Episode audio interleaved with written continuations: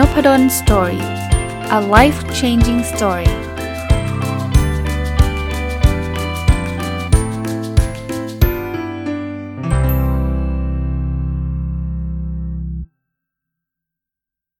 สวัสดีครับ ยินดีต้อนรับเข้าสู่นบดอนสตอรี่พอดแคสต์นะครับ วันนี้มาต่อจากเมื่อวานนะครับ หนังสือชื่อว่า Quit นะครับที่ผมมารีวิว เขียนโดยคุณแอนนี่ดูกนะก็เป็นหนังสือที่ผมเล่าให้ฟังแล้วเมื่อวานว่าผมสนใจ เพราะว่าอยากรู้ว่าเอ๊ะเมื่อไหร่เราควรล้มเลิก เมื่อไหร่เราควรไปต่อนะครับ เมื่อวานก็รีวิวมาได้สักประมาณ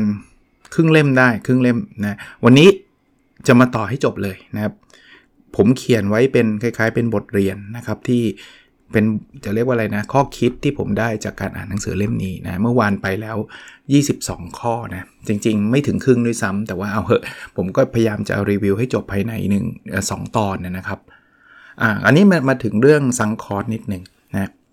คือเวลาเราลงทุนอะไรกับเรื่องใดเรื่องหนึ่งไปสังเกตไหมครับว่าเราจะไม่ค่อยล้มเลิกเพราะว่าเราเสียดายเสียดายอะไรเสียดายเงินที่ลงไปแล้ว เสียดายเวลาที่ลงไปแล้ว เพราะฉะนั้นเนี่ยยิ่งเราลงเงินไปเยอะ นะยิ่งเราลงเวลาอะไรไปเยอะเนี่ยเรามักจะไม่ยอมล้มเลิกทั้งนั้นนี่จริงๆแล้ว ถ้าในมุมมองของคนอื่นเนี่ยเห็นอยู่แล้วว่าเฮ้ยมันไปไม่ได้ทำไมคุณไม่คุณไม่เลิกวะเอางี้ผมผมยกตัวอย่างเช่นธุรกิจก็ได้นะถ้าเรามองมุมมุมคนข้างนอกนะเราเห็นแบบร้านค้าเนี่ยขายไม่ออกอะ่ะดูแล้วเป็นร้านที่แบบคนไม่ได้อยากจะมาใช้บริการแล้วอะ่ะเราก็จะคิดอยู่ในใจว่า อืมทำไมเจ้าของร้านเขาไม่ไม่ปิดร้านเอาเงินไปทำอย่างอื่น แต่ถ้ามุมในในมุมเจ้าของร้านเนี่ยเขาเขาไม่ปิดเพราะอะไร เพราะว่าโหร้านนี้เนี่ยเขาแบบทุ่มเทมาเป็น 10 ปีเขาใช้เงินใช้ทองลงเออลงทุนไปตั้งเยอะ เขาใช้แรงงานแลกมาตั้งเยอะ แล้วอยู่ดีๆ ให้เขาเลิกง่ายๆแบบนี้หรอ เห็นไหมมันเป็นซังคอสไงซังคอสสำหรับเขานะก็คือว่ามันเป็นต้นทุนจมนะเพราะฉะนั้นเนี่ยเวลาเรายึดติดกับต้นต้นทุนจมเนี่ยเราก็จะไม่ยอมล้มเลิกนะ เรายังคงไม่ใช่ไม่ใช่แค่ไม่ล้มเลิกไงเราเผลอๆนะเพิ่มเพิ่มลงทุนเพิ่มเข้าไปอีก ใส่เงินใส่แรงใส่เวลา เพื่อจะทำให้มันเอาชนะให้ได้นึกออกไหมอย่างร้านเมื่อกี้พอพอคนไม่เข้า ถ้าเป็นคนอื่นมองในมุมคนนอกเนี่ยควรจะปิดได้แล้วแถวนี้มันไม่ได้โหนี่ปรับปรุงร้านอีก เพิ่มอีกคือแบบไปกันใหญ่เลยนะครับเพราะว่าเขามีสังคอร์สแล้วพอเรายิ่งเพิ่มเนี่ยสังคอร์สเราก็จะยิ่งใหญ่ขึ้นนึกภาพออกไหมครับ มันเลยกลายเป็นวงจรไง มันกลายเป็นว่ายิ่ง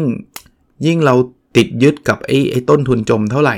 เราก็ยิ่งไม่ยอมล้มเลิก ยิ่งไม่ยอมล้มเลิก เราก็ยิ่งลงทุนเพิ่ม ยิ่งลงทุนเพิ่ม มันก็จะยิ่งเป็น sunk cost เพิ่มขึ้น เป็นต้นทุนจมไปเรื่อยๆนะก็ระวังนะครับคราวนี้ปัญปัญหาคืออย่างนี้ก็บอกว่าบางทีมันไม่ใช่คนเราไม่รู้นะคนเราก็รู้นะ คนฟังพอดแคสต์ Nopadol's Story เนี่ยอาจจะฟังเรื่อง sunk cost มาแล้วก็รู้นะ แต่เราก็จะเป็นเหยื่อของต้นทุนจมอยู่ดีอะ ถึงแม้ว่าเราจะพยายามถามตัวเองว่า เฮ้ย ถ้าเราไม่ไม่เคยมองในมุมคนนอกอะ่ะ ถ้าเราไม่ได้เป็นคนลงทุนลงแรงไปก่อนหน้านี้เราจะทำสิ่งนี้ไหม ถึงต่อให้เราบอกว่า เออ เราคงไม่ทำเนาะ ถ้าเราไม่ลงทุนไปตั้งแต่แรกเนี่ย ให้มาถึงจุดนี้เนี่ย สมมุติว่าเป็นคนอื่นมองเนี่ย ไม่ได้เป็นคนลงทุนเข้าไปตั้งแต่แรกมาถึงจุดนี้เนี่ย ถามว่ายังทำต่อไหมดูดูเป็นเหตุเป็นผลคือไม่ควรทำต่อ แต่เชื่อไหมคนเราก็ทำต่ออยู่ดี เอาง่ายๆง่าย ๆ ตัวผมเองเนี่ย เวลาอ่านหนังสือเนี่ย มันจะเจอหนังสือบางเล่มที่อ่านมาได้สักประมาณครึ่งค่อนเล่มแล้วรู้สึกว่าไม่เห็นสนุกเลย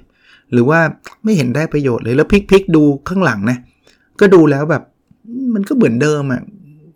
แต่ผมก็อ่านจนจบนะ เพราะว่าเหตุผลเดียวคือซังคอร์สถามว่ารู้สึกอะไร รู้สึกเสียดายเวลาที่เราอ่านมาตั้งครึ่งค่อนเล่มแล้วไง งั้นเอาให้มันจบๆไปเถอะนะ เห็นไหม ผมรู้นะว่าว่าจริงๆ ตามหลักเหตุและผลแล้วควรใช้เวลาไปอ่านเล่มอื่นที่เราชอบมากกว่า แต่ว่ามันมันมันรู้สึกเฟลอะเออรู้สึกแบบเสียดายเวลาอุตส่าห์อ่านมาตั้งเยอะอะอ่านไปเถอะให้มันจบจบไปนะนี่ขนาดรู้ตัวไงนะครับคราวนี้เวลาเวลาคนเราเนี่ยเอาอันนี้เป็นเป็นอีกเรื่องหนึ่งแล้วนะผมผมไปต่อนะเเวลาจะทำอะไรที่เรารู้สึกว่ามันมีทั้งสิ่งที่ยากกับสิ่งที่ง่าย สมมุติว่าเป็นโปรเจกต์โปรเจกต์หนึ่งเนี่ยมันมีทั้งยากและง่ายเนี่ยเขาแนะนำบอกว่าให้เราทำส่วนที่ยากที่สุดก่อนทำให้มันจบส่วนที่ยาก หรือถ้าเกิดทำไม่จบเราเราเราเลิกได้เลย เพราะว่าดูแล้วส่วนนี้ไม่มีทางเป็นไปได้แล้วเลิกได้เลย อย่าไปซื้อเวลา หลายคนเนี่ยพอเจอความยากไม่เอาไปทำสิ่งง่ายๆก่อน ทำสิ่งง่ายๆก่อน เพราะว่าเราจะรู้สึกดีไงว่าเราได้ทำอะไรบางอย่างไปแล้วเราเราก้าวหน้าไปเรื่อยๆ แต่จริงๆแล้วมันเป็นแบบเขาเรียกว่าเป็นความก้าวหน้าแบบหลอกลวงอะ่ะจริงๆ มันเป็นการเสียเวลาเปล่าอะ่ะ เพราะว่าถึงแม้ว่าคุณจะทำสิ่งง่ายๆ เสร็จเนี่ยนะสิ่งยากๆมันก็ทำไม่ได้อยู่ดี แล้วสุดท้ายโปรเจกต์นั้นก็ไม่จบอยู่ดี แต่คุณหลอกตัวเองว่าเฮ้ยตอนนี้ก้าวหน้าไปเรื่อยๆ จริงๆ หนังสือมันมีเคสการวางจะเรียกว่าอะไรนะ ทางรถไฟในในรัฐแคลิฟอร์เนีย คือจริงๆอะความยากมันคือตรงไอ้เจาะภูเขาเนี่ย ซึ่งมันมีต้นทุนมันมีความยากทางวิศวกรรมเยอะมากเลย แต่เขาเนี้ยคนก็พอยากก็ไม่แน่ใจทำไม่ได้ก็เลยไปทำรางอื่นนึกออกไหมไอ้ไอ้รางรถไฟที่มันง่าย ๆ ก็ก็ไปก็ไปวางรางพวกนั้นเสร็จ แต่ไอ้ที่ยากๆไม่ทำบอกเป็น 10บสปีแล้วยังทำไม่เสร็จเลย แล้วกลายเป็นว่าจริงๆรางรถไฟนี้ไม่ควรทำตั้งแต่แรกถ้าเราเริ่มทำที่ยากก่อนนะ เช่น เราคิดแล้วว่ารางเนี้ย ต้องเจาะภูเขาที่ไหนลองลองไปคิดตรงนั้นก่อนเลย แล้วถ้าเกิดคิดแล้วว่าเออเจาะไม่ได้เว้ยเป็นไปไม่ได้เลย หรือคอสมันมหาศาลไม่มีงบประมาณ เราจะได้เลิกทำไง เห็นภาพไหมเพราะนั้นทำไอ้ยากก่อน ถ้าไม่ได้จะได้หยุด แล้วหยุดตรงนั้นเนี่ยคุณยังไม่มีซังคอสแต่ถ้าเกิดคุณมาแบบทำไอ้ทางรถไฟง่าย ๆ ก่อนก็ใช้ใช้เงินนะใช้เวลานะทำจนเสร็จแล้ว แล้วเหลือไอ้ตอนเดียวที่มันเป็นตอนที่มันยากที่สุด ตอนนั้นคุณไม่กล้าเลิกหรอกเพราะอะไรเพราะคุณทำทางรถไฟมาถึงขนาดนี้แล้วอะ อีกนิดเดียวจะจบแล้วอะแต่เพียงแต่มันทำไม่ได้ไง เพราะว่ามันแพงมากไงไอ้ไอ้ทางรถไฟที่ที่เหลืออยู่เนี่ย เพราะนั้นข้อแนะนำเขานะเขาก็บอกว่าให้เราทำสิ่งที่ยากๆก่อน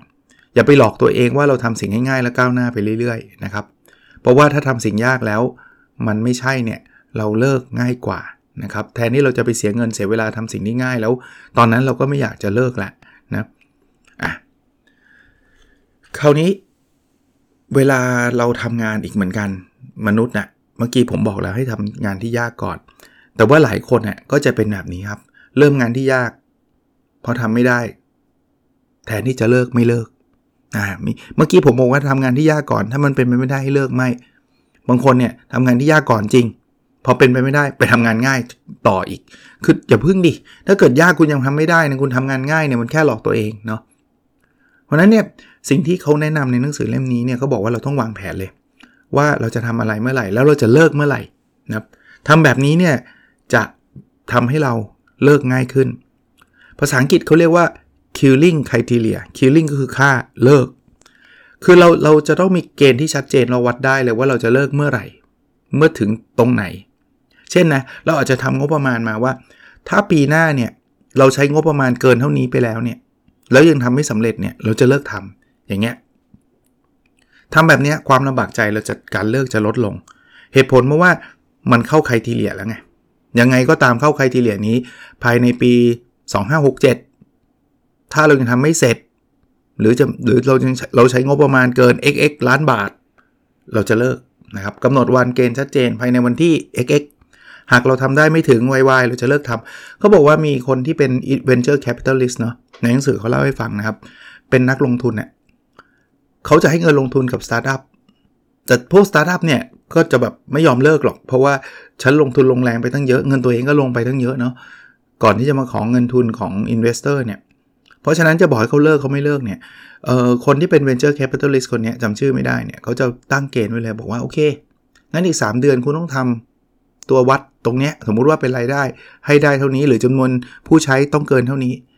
ถ้าเกินไปต่อถ้าไม่เกินเราต้องเลิกนะ สัญญากันนะ แต่ให้เวลาอีก 3 เดือน อย่างนี้เขาเรียก killing criteria นะครับ จริงๆแล้วเนี่ย เราเราเรามักจะชื่นชมคนที่ไม่ยอมล้มเลิก แล้วสุดท้ายประสบความสำเร็จใช่ปะ่ะแต่ในทางกลับกันเนี่ยการล้มเลิกในสิ่งที่ควรล้มเลิกเนี่ยเป็นสิ่งที่เราควรจะชื่นชมเหมือนกันนะ คือโปรเจกต์นี้ ถ้าเกิดมันไปไม่ไหวแล้ว ถึงแม้ว่าเราเราลงทุนลงแรง ลงเงินมาพอสมควรแล้ว เขามีความกล้าที่จะบอกว่า ฉันหยุดฉันเลิก จริง ๆ เขาควรได้รับรางวัลนะควรได้รับคำชื่นชมนะ เพราะว่าถ้าคุณชมเฉพาะคนที่ไม่ยอมล้มเลิกและสำเร็จเนี่ย มันจะมีคนทั้งทั้งองค์บริษัททั้งองค์กรที่ไม่จะไม่ล้มเลิกไง เพราะว่าเราบอกว่าการไม่ล้มเลิกเป็นสิ่งที่ดี ซึ่งผมไม่ได้บอกว่าเป็นสิ่งที่ไม่ดีนะ ถ้าสิ่งนั้นมันไม่ควรล้มเลิกอะ่ะ แต่ถ้าเกิด สิ่งนั้นมันควรล้มเลิกแต่คุณไม่ไม่ล้มเลิกอะ่ะคุณทำไปเรื่อยๆอะ่ะจริงๆมันเป็นสิ่งที่ไม่ดีขององค์กรนะเพราะมันเปลืองเงินเปลืองเวลาเปลืองแรงองค์กรมหาศาลเลยนั้นเราเราต้องรู้จักรีวอร์ดคนที่เลิกในสิ่งที่ควรเลิกด้วยนะอะอีกอันนึงครับ มนุษย์เราเนี่ยมักจะให้คุณค่ากับสิ่งที่เรามีอยู่มากกว่าสิ่งที่เรายังไม่มีเขาเรียก endowment effect ถ้าเราถ้าเรามีของอยู่เนี่ยเราจะให้ value กับของที่เรามี เยอะมากเลย เยอะเกินความจำเป็น สิ่งที่มีอาจจะเป็นของนะรถที่อยู่กับเราเนี่ย ถ้าเราจะขายเราอยากจะขายราคาแพงเลยเพราะเราเรารู้สึกรักรถที่ที่เราขับอยู่เนาะแต่ถ้าเราเป็นคนนอกจะไปซื้อรถคันนี้เราจะซื้อราคาที่ถูกกว่านั้น เพราะเราไม่มีแบบอิโมชันนะคนเราเนี่ยมี endowment effect คนนี้ไม่ไม่จำเป็นต้องเป็นสิ่งที่จับต้องได้ครับ สิ่งที่จับต้องไม่ได้ก็ใช่ไอเดีย ถ้ามันเป็นของเราเนี่ยเราจะทุ่มสุดตัวที่จะ defend ไอเดียเนี้ยเราจะไม่เลิกไอเดียเนี้ยเราจะไม่เปลี่ยนความเชื่อเนี่ย คราวนี้พอมันมันเป็นแบบนี้เยอะเนี่ย มันก็ทำให้เราไม่ล้มเลิกอีก เพราะเราให้คุณค่ากับสิ่งที่เรามีมากเกินปกติ มากจนเกินไปอะ่ะ จริง ๆ มนุษย์เราผมว่าเกือบทุกคนนะ น่าจะเป็นคล้าย ๆกัน เราเกลียดการเปลี่ยนแปลงเรียก status quo bias คือ คือเราอยากจะอยู่แบบเดิมๆแบบเนี้ยเขาบอกว่าเรายอมเสียใจกับสิ่งที่เราทำต่อไปดีกว่าเสียใจกับสิ่งที่เราเปลี่ยน แล้วทำสิ่งนั้นแล้วเสียใจอะ่ะ สมมุติคุณทำ A อยู่อะ่ะ คุณคุณบอกว่าทำ A แล้วมันอาจจะพังไม่เป็นไรทำ A แล้วพังเสียใจไหมเสียใจ แต่เสียใจน้อยกว่า ถ้าเกิดคุณทำ A อยู่ดีๆ แล้วคุณสวิตไปทำ B แล้วพัง แล้วมันไม่ work อันนั้นจะเสียใจกว่า มนุษย์เราเป็นแบบนี้ เพราะเป็นแบบนี้เนี่ยมันแปลว่ามนุษย์เราอะ่ะ ส่วนใหญ่ก็จะไม่อยากจะจะเปลี่ยนไงไม่อยากจะเลิกเขาบอกให้เราเตือนตัวเองนะเวลาเราใช้คำว่าเออเดี๋ยวขอคิดดูก่อนแล้วยังตัดสินใจไม่ได้จริงๆคุณตัดสินใจแล้ว ถ้าคุณใช้ว่าคุณยังตัดสินใจไม่ได้แปลว่าคุณเลือกที่จะไม่เปลี่ยนแปลง คุณเลือก status quo นั้น status quo ก็คือสถานะคุณปัจจุบันนั่นแหละ นั่นคือคุณตัดสินใจแล้ว ไม่ใช่คุณซื้อเวลา คุณไม่ได้ซื้อคุณตัดสินใจอยู่กับที่ คุณตัดสินใจไม่เปลี่ยนแปลงที่คุณบอกคุณตัดสินใจไม่ได้ ไม่ได้แปลว่าคุณทำเหมือนเดิมไงเนาะถึงแม้นะว่าโลกเราปัจจุบันเนี้ยมันจะมีข้อมูลเยอะมากเลย ที่ช่วยเราตัดสินใจได้ดีขึ้น ตัวลงตัวเลขเยอะแยะ แต่เราก็ยังติดกับดักกับไอ้ต้นทุนจม ไอ้ endowment effect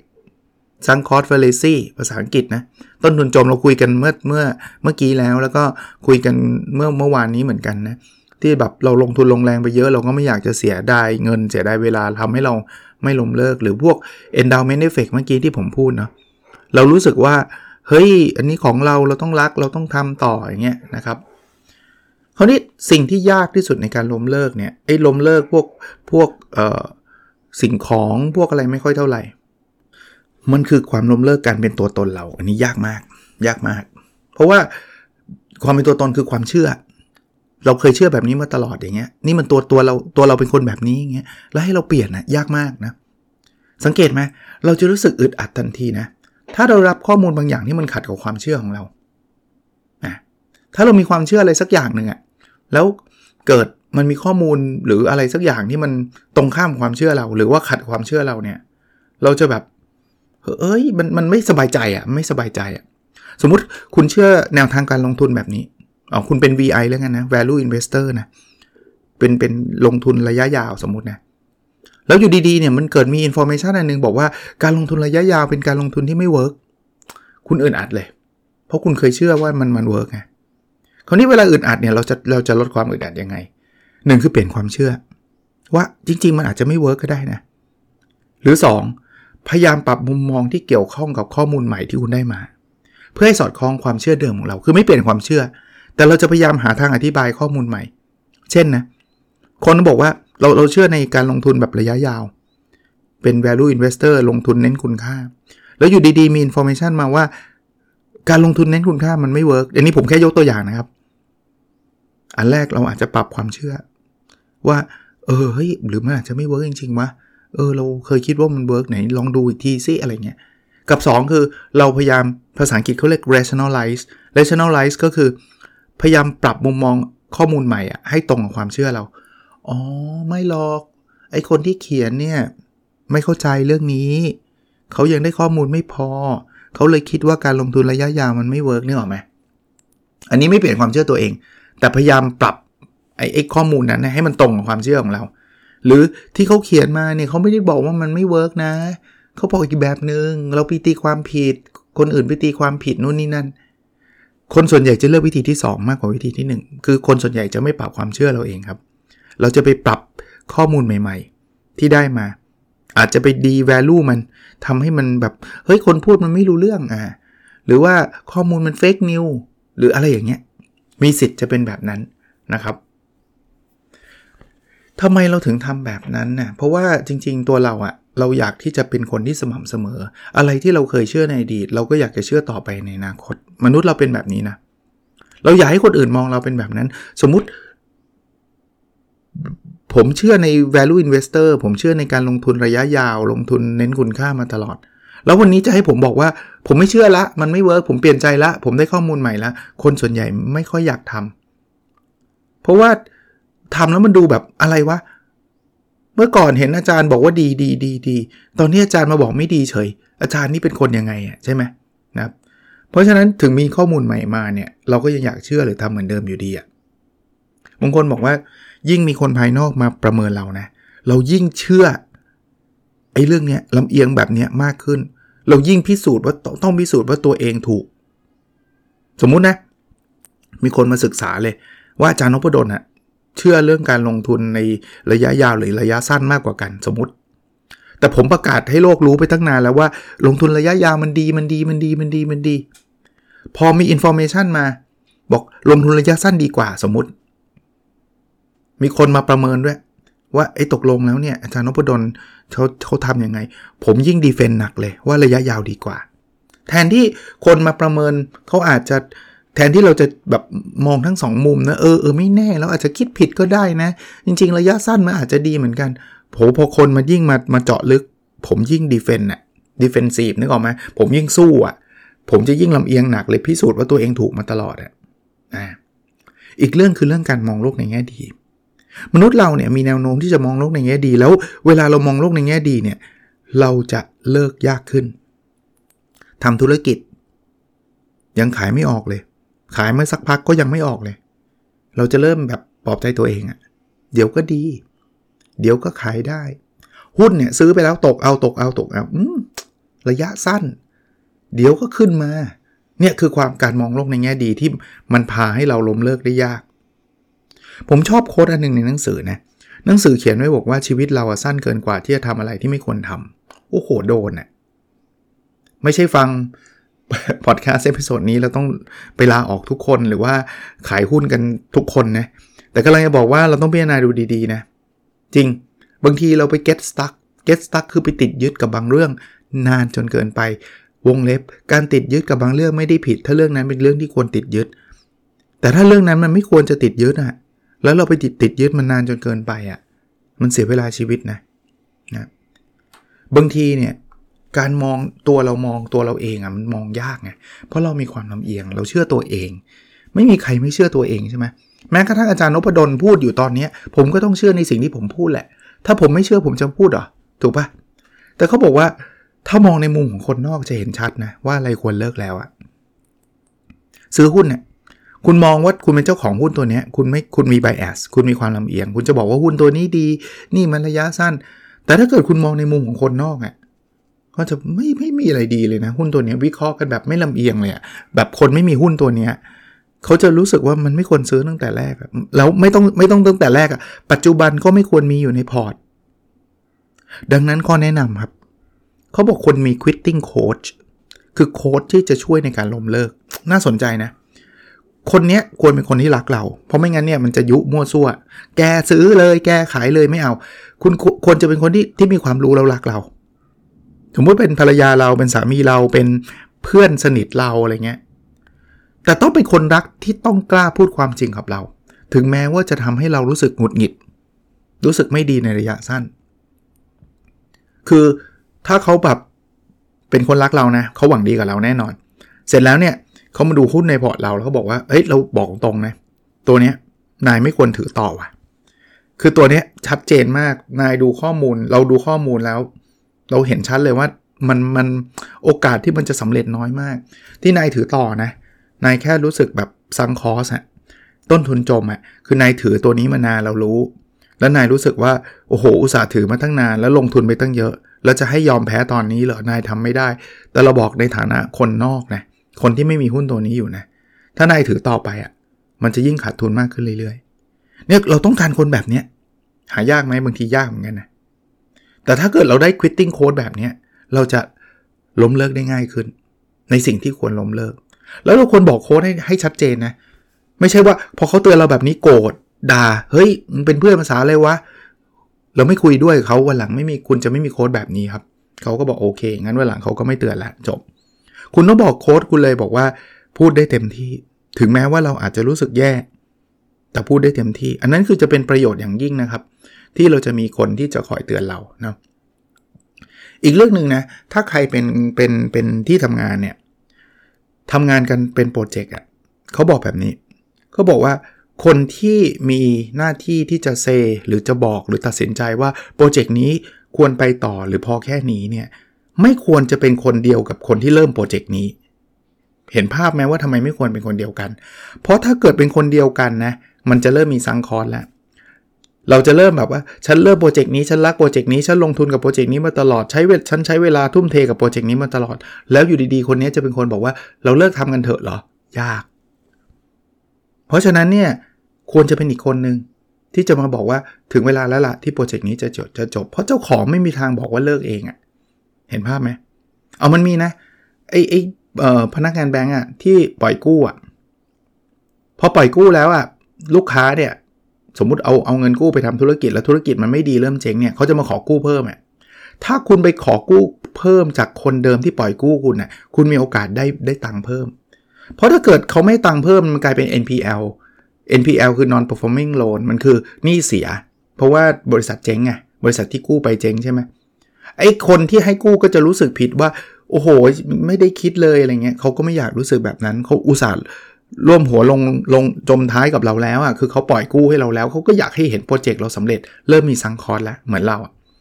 เพราะฉะนั้นเขาจะให้กู้เพิ่มกู้เพิ่มกู้เพิ่มแต่ในมุมของแบงค์ไม่ดีนะโปรเจกต์มันเน่ามันควรจะหยุดให้กู้แล้ว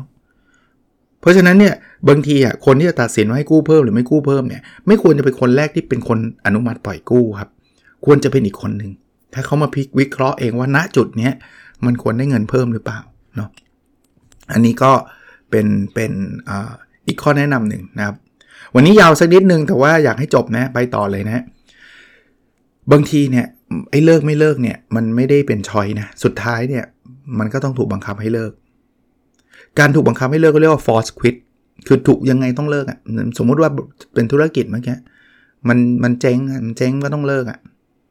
เขาบอกว่าให้มองว่า force force quit เนี่ยคือการเลิกทำให้เราได้คิดหนทางใหม่ๆ อาจจะต้องไปเริ่มธุรกิจใหม่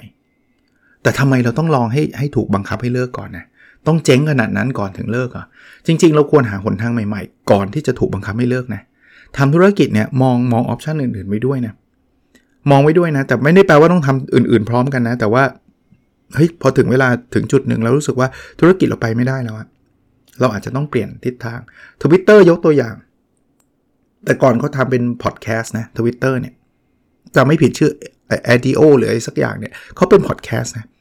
แต่ว่าเขาเห็นแล้วว่ามันไม่ work ไง ไม่ work เขาก็หยุดแล้วเขาก็เป็น microblogทำเป็นทวิตเตอร์ขึ้นมา แล้วเห็นไหมล่ะ รวยไหมล่ะ ถ้าเขายังทำพอดแคสต์ต่อไปป่านนี้มันอาจจะเจ๊งไปแล้วก็ได้ หรือมันอาจจะไม่ได้ดังอะไรมากมายก็ได้เห็นปะนั้นไม่จำเป็นจะต้องถูกบังคับให้เลิกแบบว่า ปิดบริษัทไปเลยอะไรเงี้ยเจ๊งต้องเจ๊งระเบิดเถิดเทิงถึงจะเลิกได้ไม่จำเป็นนะ ดังนั้นเนี่ยข้อแนะนำก็คือว่าก่อนที่เราจะตัดสินใจลงทุนลงแรงไปในเรื่องใดเรื่องหนึ่งเนี่ยเราควร explore กัน ทางเลือกหลาย ๆ ทางเอาให้แน่ก่อน ว่าทางไหนดูแล้วมันมีทิศทางที่ดี แล้วก็ตัดสินใจเลือก แต่ในขณะที่ตัดสินใจเลือกเนี่ยอย่าไปปิดประตูปิดมุมมองทุกเรื่อง ไม่เอาแล้ว ฉันจะดูแค่เรื่องนี้เรื่องเดียว explore ไปได้เรื่อย ๆ ครับ เพราะว่าโลกมันเปลี่ยนนะวันที่เราตัดสินใจ information เป็นแบบนึง แต่พอตัดสินใจแล้ว information หรือข้อมูลมันเป็นอีกแบบหนึงโลกมันเปลี่ยน การที่เราพยายามเปิดประตูไว้เนี่ยเรามีทางเลือกหลาย ๆ ทางเนี่ยถ้าอาจจะทำให้เราตระหนักรู้ว่าเฮ้ยจริง ๆ แล้ว เราทำทางนั้นดีกว่าว่ะพอเราเปลี่ยนปุ๊บเนี่ยเราก็ไปสู่ความสำเร็จได้ได้เร็วขึ้น อีกเรื่องนะการสำรวจทางทางเลือกแบบนี้มันเป็นการช่วยกระจายความเสี่ยง ไม่ใช่ว่าชีวิตทั้งชีวิตจะต้องโปรเจกต์นี้สำเร็จเท่านั้นเนะ เพราะนั้น backup plan เนี่ยเป็นสิ่งปกติที่ธุรกิจทำกันนะครับ มันคือแผนสำรอง เพราะว่าบางทีไอ้แผนจริงอะ่ะที่เราคิดว่ามัน work เนี่ยณเวลาที่เราตัดสินใจครั้งแรกเนี่ยใช่ มันน่าจะ work จริง ๆ ย้อนกลับไปตัดสินใจแล้วก็ตัดสินใจแบบเดิมแหละด้วยข้อมูลชุดนั้นเนี่ย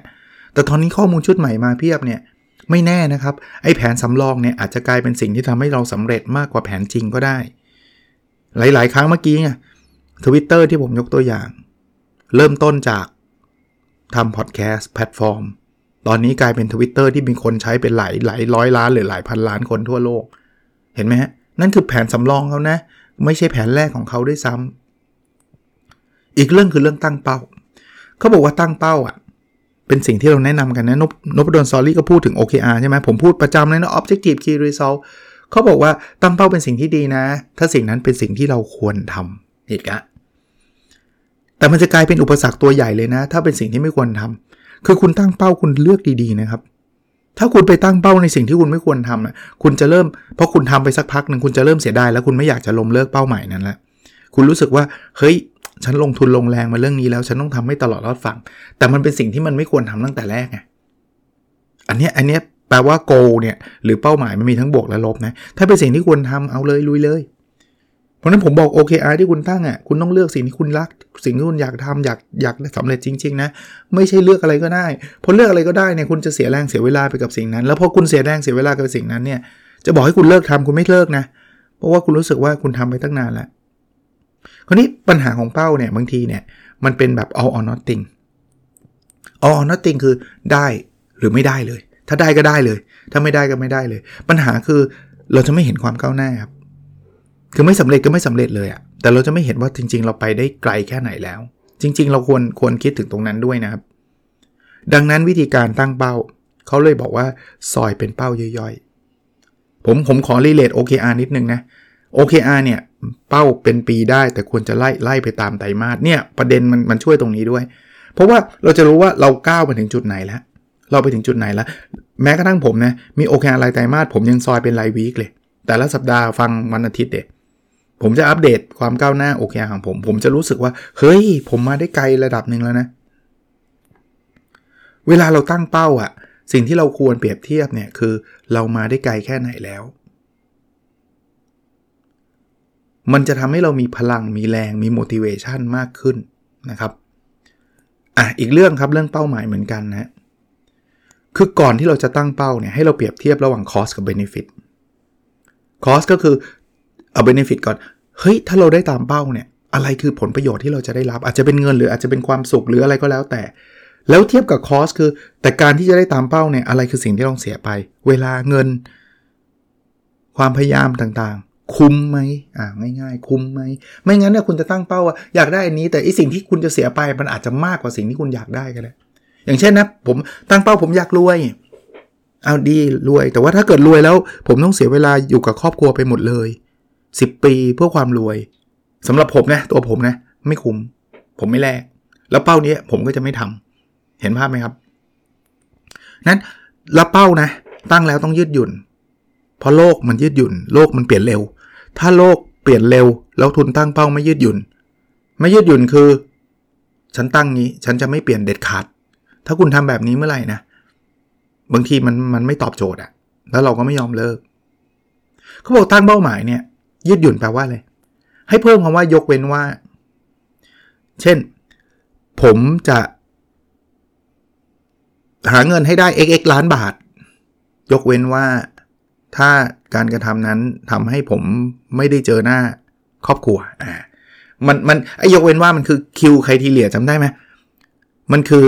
เกณฑ์ที่เราจะบอกว่า ถ้าอันนี้เกิดขึ้นฉันจะเลิกเลย ถ้าเมื่อไหร่ก็ตามงานนั้นเนี่ยพาผมแบบออกไปไกลจากครอบครัวทำให้ผมไม่เจอครอบครัว ผมไม่ทำแล้วนะ อันนี้ผมไม่ทำนะ ยกเว้นว่าเนี่ยต่อจากเป้าได้นะครับ โดยสรุปเนี่ยเขาบอกว่าเวลาเราล้มเลิกเนี่ยเรากลัวอยู่2อย่าง ที่เราไม่กล้าล้มเลิกเนี่ยกลัวอยู่สอย่างหนึ่งคือ เรากลัวคำว่าล้มเหลว เพราะมีคนชอบพูดเนี่ยว่าคนล้มเลิกคือคนล้มเหลว เออ เราก็รู้สึกว่าน่าเกลียดนะล้มเหลว อีกอันนึงที่เรากลัวแล้วเราเสียดายมากคือสิ่งที่ผ่านมาแล้ว ฉันลงทุนลงแรงไปตั้งเท่าไหร่ จะให้ฉันเลิกได้ไง เรากลัวอยู่2ออย่าง จริงๆแล้วบทสรุปของหนังสือเล่มนี้นะ จะเลิกหรือไม่เลิกเนี่ย ให้เราคิดว่าเราจะขีดเส้นใต้คำว่าจะนะสูญเสียอะไรต่อไป มากกว่าเราได้สูญเสียอะไรไปแล้ว เพราะว่าไอ้ไอ้ไอ้สิ่งที่มันผ่านไปแล้วในอดีตคุณกลับไปย้อนกลับไปคิดไม่ได้แล้วนะย้อนกลับไปแก้อะไรไม่ได้แล้ว เพราะนั้นเนี่ยมันเออเรเลเวนเออเรเลเวนคือมันไม่เกี่ยวข้องแล้วนะเอาหุ้นก็ได้นะ คุณซื้อไปแล้วต้นทุนเนี่ยจริง ๆ ไม่เกี่ยวข้องว่าคุณจะขายหรือหรือถือต่อหรือซื้อเพิ่ม ไม่เกี่ยวเลยนะ เพราะว่านั่นคือสิ่งที่ผ่านมาแล้ว ไม่ว่าคุณจะขายถือต่อหรือซื้อเพิ่มเนี่ยยังไงเงินคุณก็ออกไปแล้วจากกระเป๋าคุณ ต้นทุนมันผ่านไปแล้ว คุณจะซื้อต่อ เมื่อคุณคิดว่าในอนาคตหุ้นน่าจะขึ้น คุณจะขายถึงแม้ว่ามันขาดทุน เพราะว่าในอนาคตคุณเชื่อว่าหุ้นมันจะลง เห็นภาพไหมเพราะฉะนั้นเนี่ยมันคืออนาคตนะที่จะเอามาใช้ในการจัดว่าฉันจะไปต่อหรือพอแค่นี้ ไม่ใช่สิ่งที่เกิดขึ้นในอดีตโอ้เป็นหนังสือที่แบบไม่รู้ผมอิน ผมว่าเจ๋ง ถ้าใครอยากหาอ่าน ตอนนี้เข้าใจว่ายังไม่มีแปลไทย แต่ก็เดาว่าหนังสือแนวแนวนี้สำนักพิมพ์ของไทยไม่น่าพลาด หนังสือชื่อว่า Quit The Power of Knowing When to Walk Away Annie Duke นะก็เพิ่งเพิ่งออกมาปีที่แล้วเองครับหรือหรือหรือเขาแปลเสร็จแล้วผมก็ไม่รู้นะต้องขออภัยแต่ว่าเท่าที่ไปเดินร้านหนังสือเร็วๆเนี่ยยังไม่เห็นแปลมานะโอเค วันนี้ก็ประมาณนี้นะครับ ยาวนิดนึงแต่ว่าอย่างที่ผมเคยบอกว่าผมอยากให้รีวิวหนังสือจบภายใน 2 ตอน เพราะว่าพอหลายตอนเข้าเนี่ยมันจะเริ่มมีคนฟังตอน1ไม่ได้ฟังตอน2 1 2 ไม่ได้ฟัง 3 มันจะเริ่มยากจริง ๆอะใจอะอยากให้ตอนเดียวแต่ว่าถ้าหนังสือมันดีหนังสือมันแบบโอ้ต้องรีบรีบพูดให้มันจบไปตอนเดียวก็ไม่ไหว มันก็เสียดายแต่จะให้แบบว่าตอนหนึ่ง80 นาทีก็คนก็ไม่ได้ฟังกันพอดีอะนะก็ประมาณนี้แล้วกันนะครับ โอเคครับ แล้วเราพบกันในวิดีโอถัดไปนะครับ สวัสดีครับ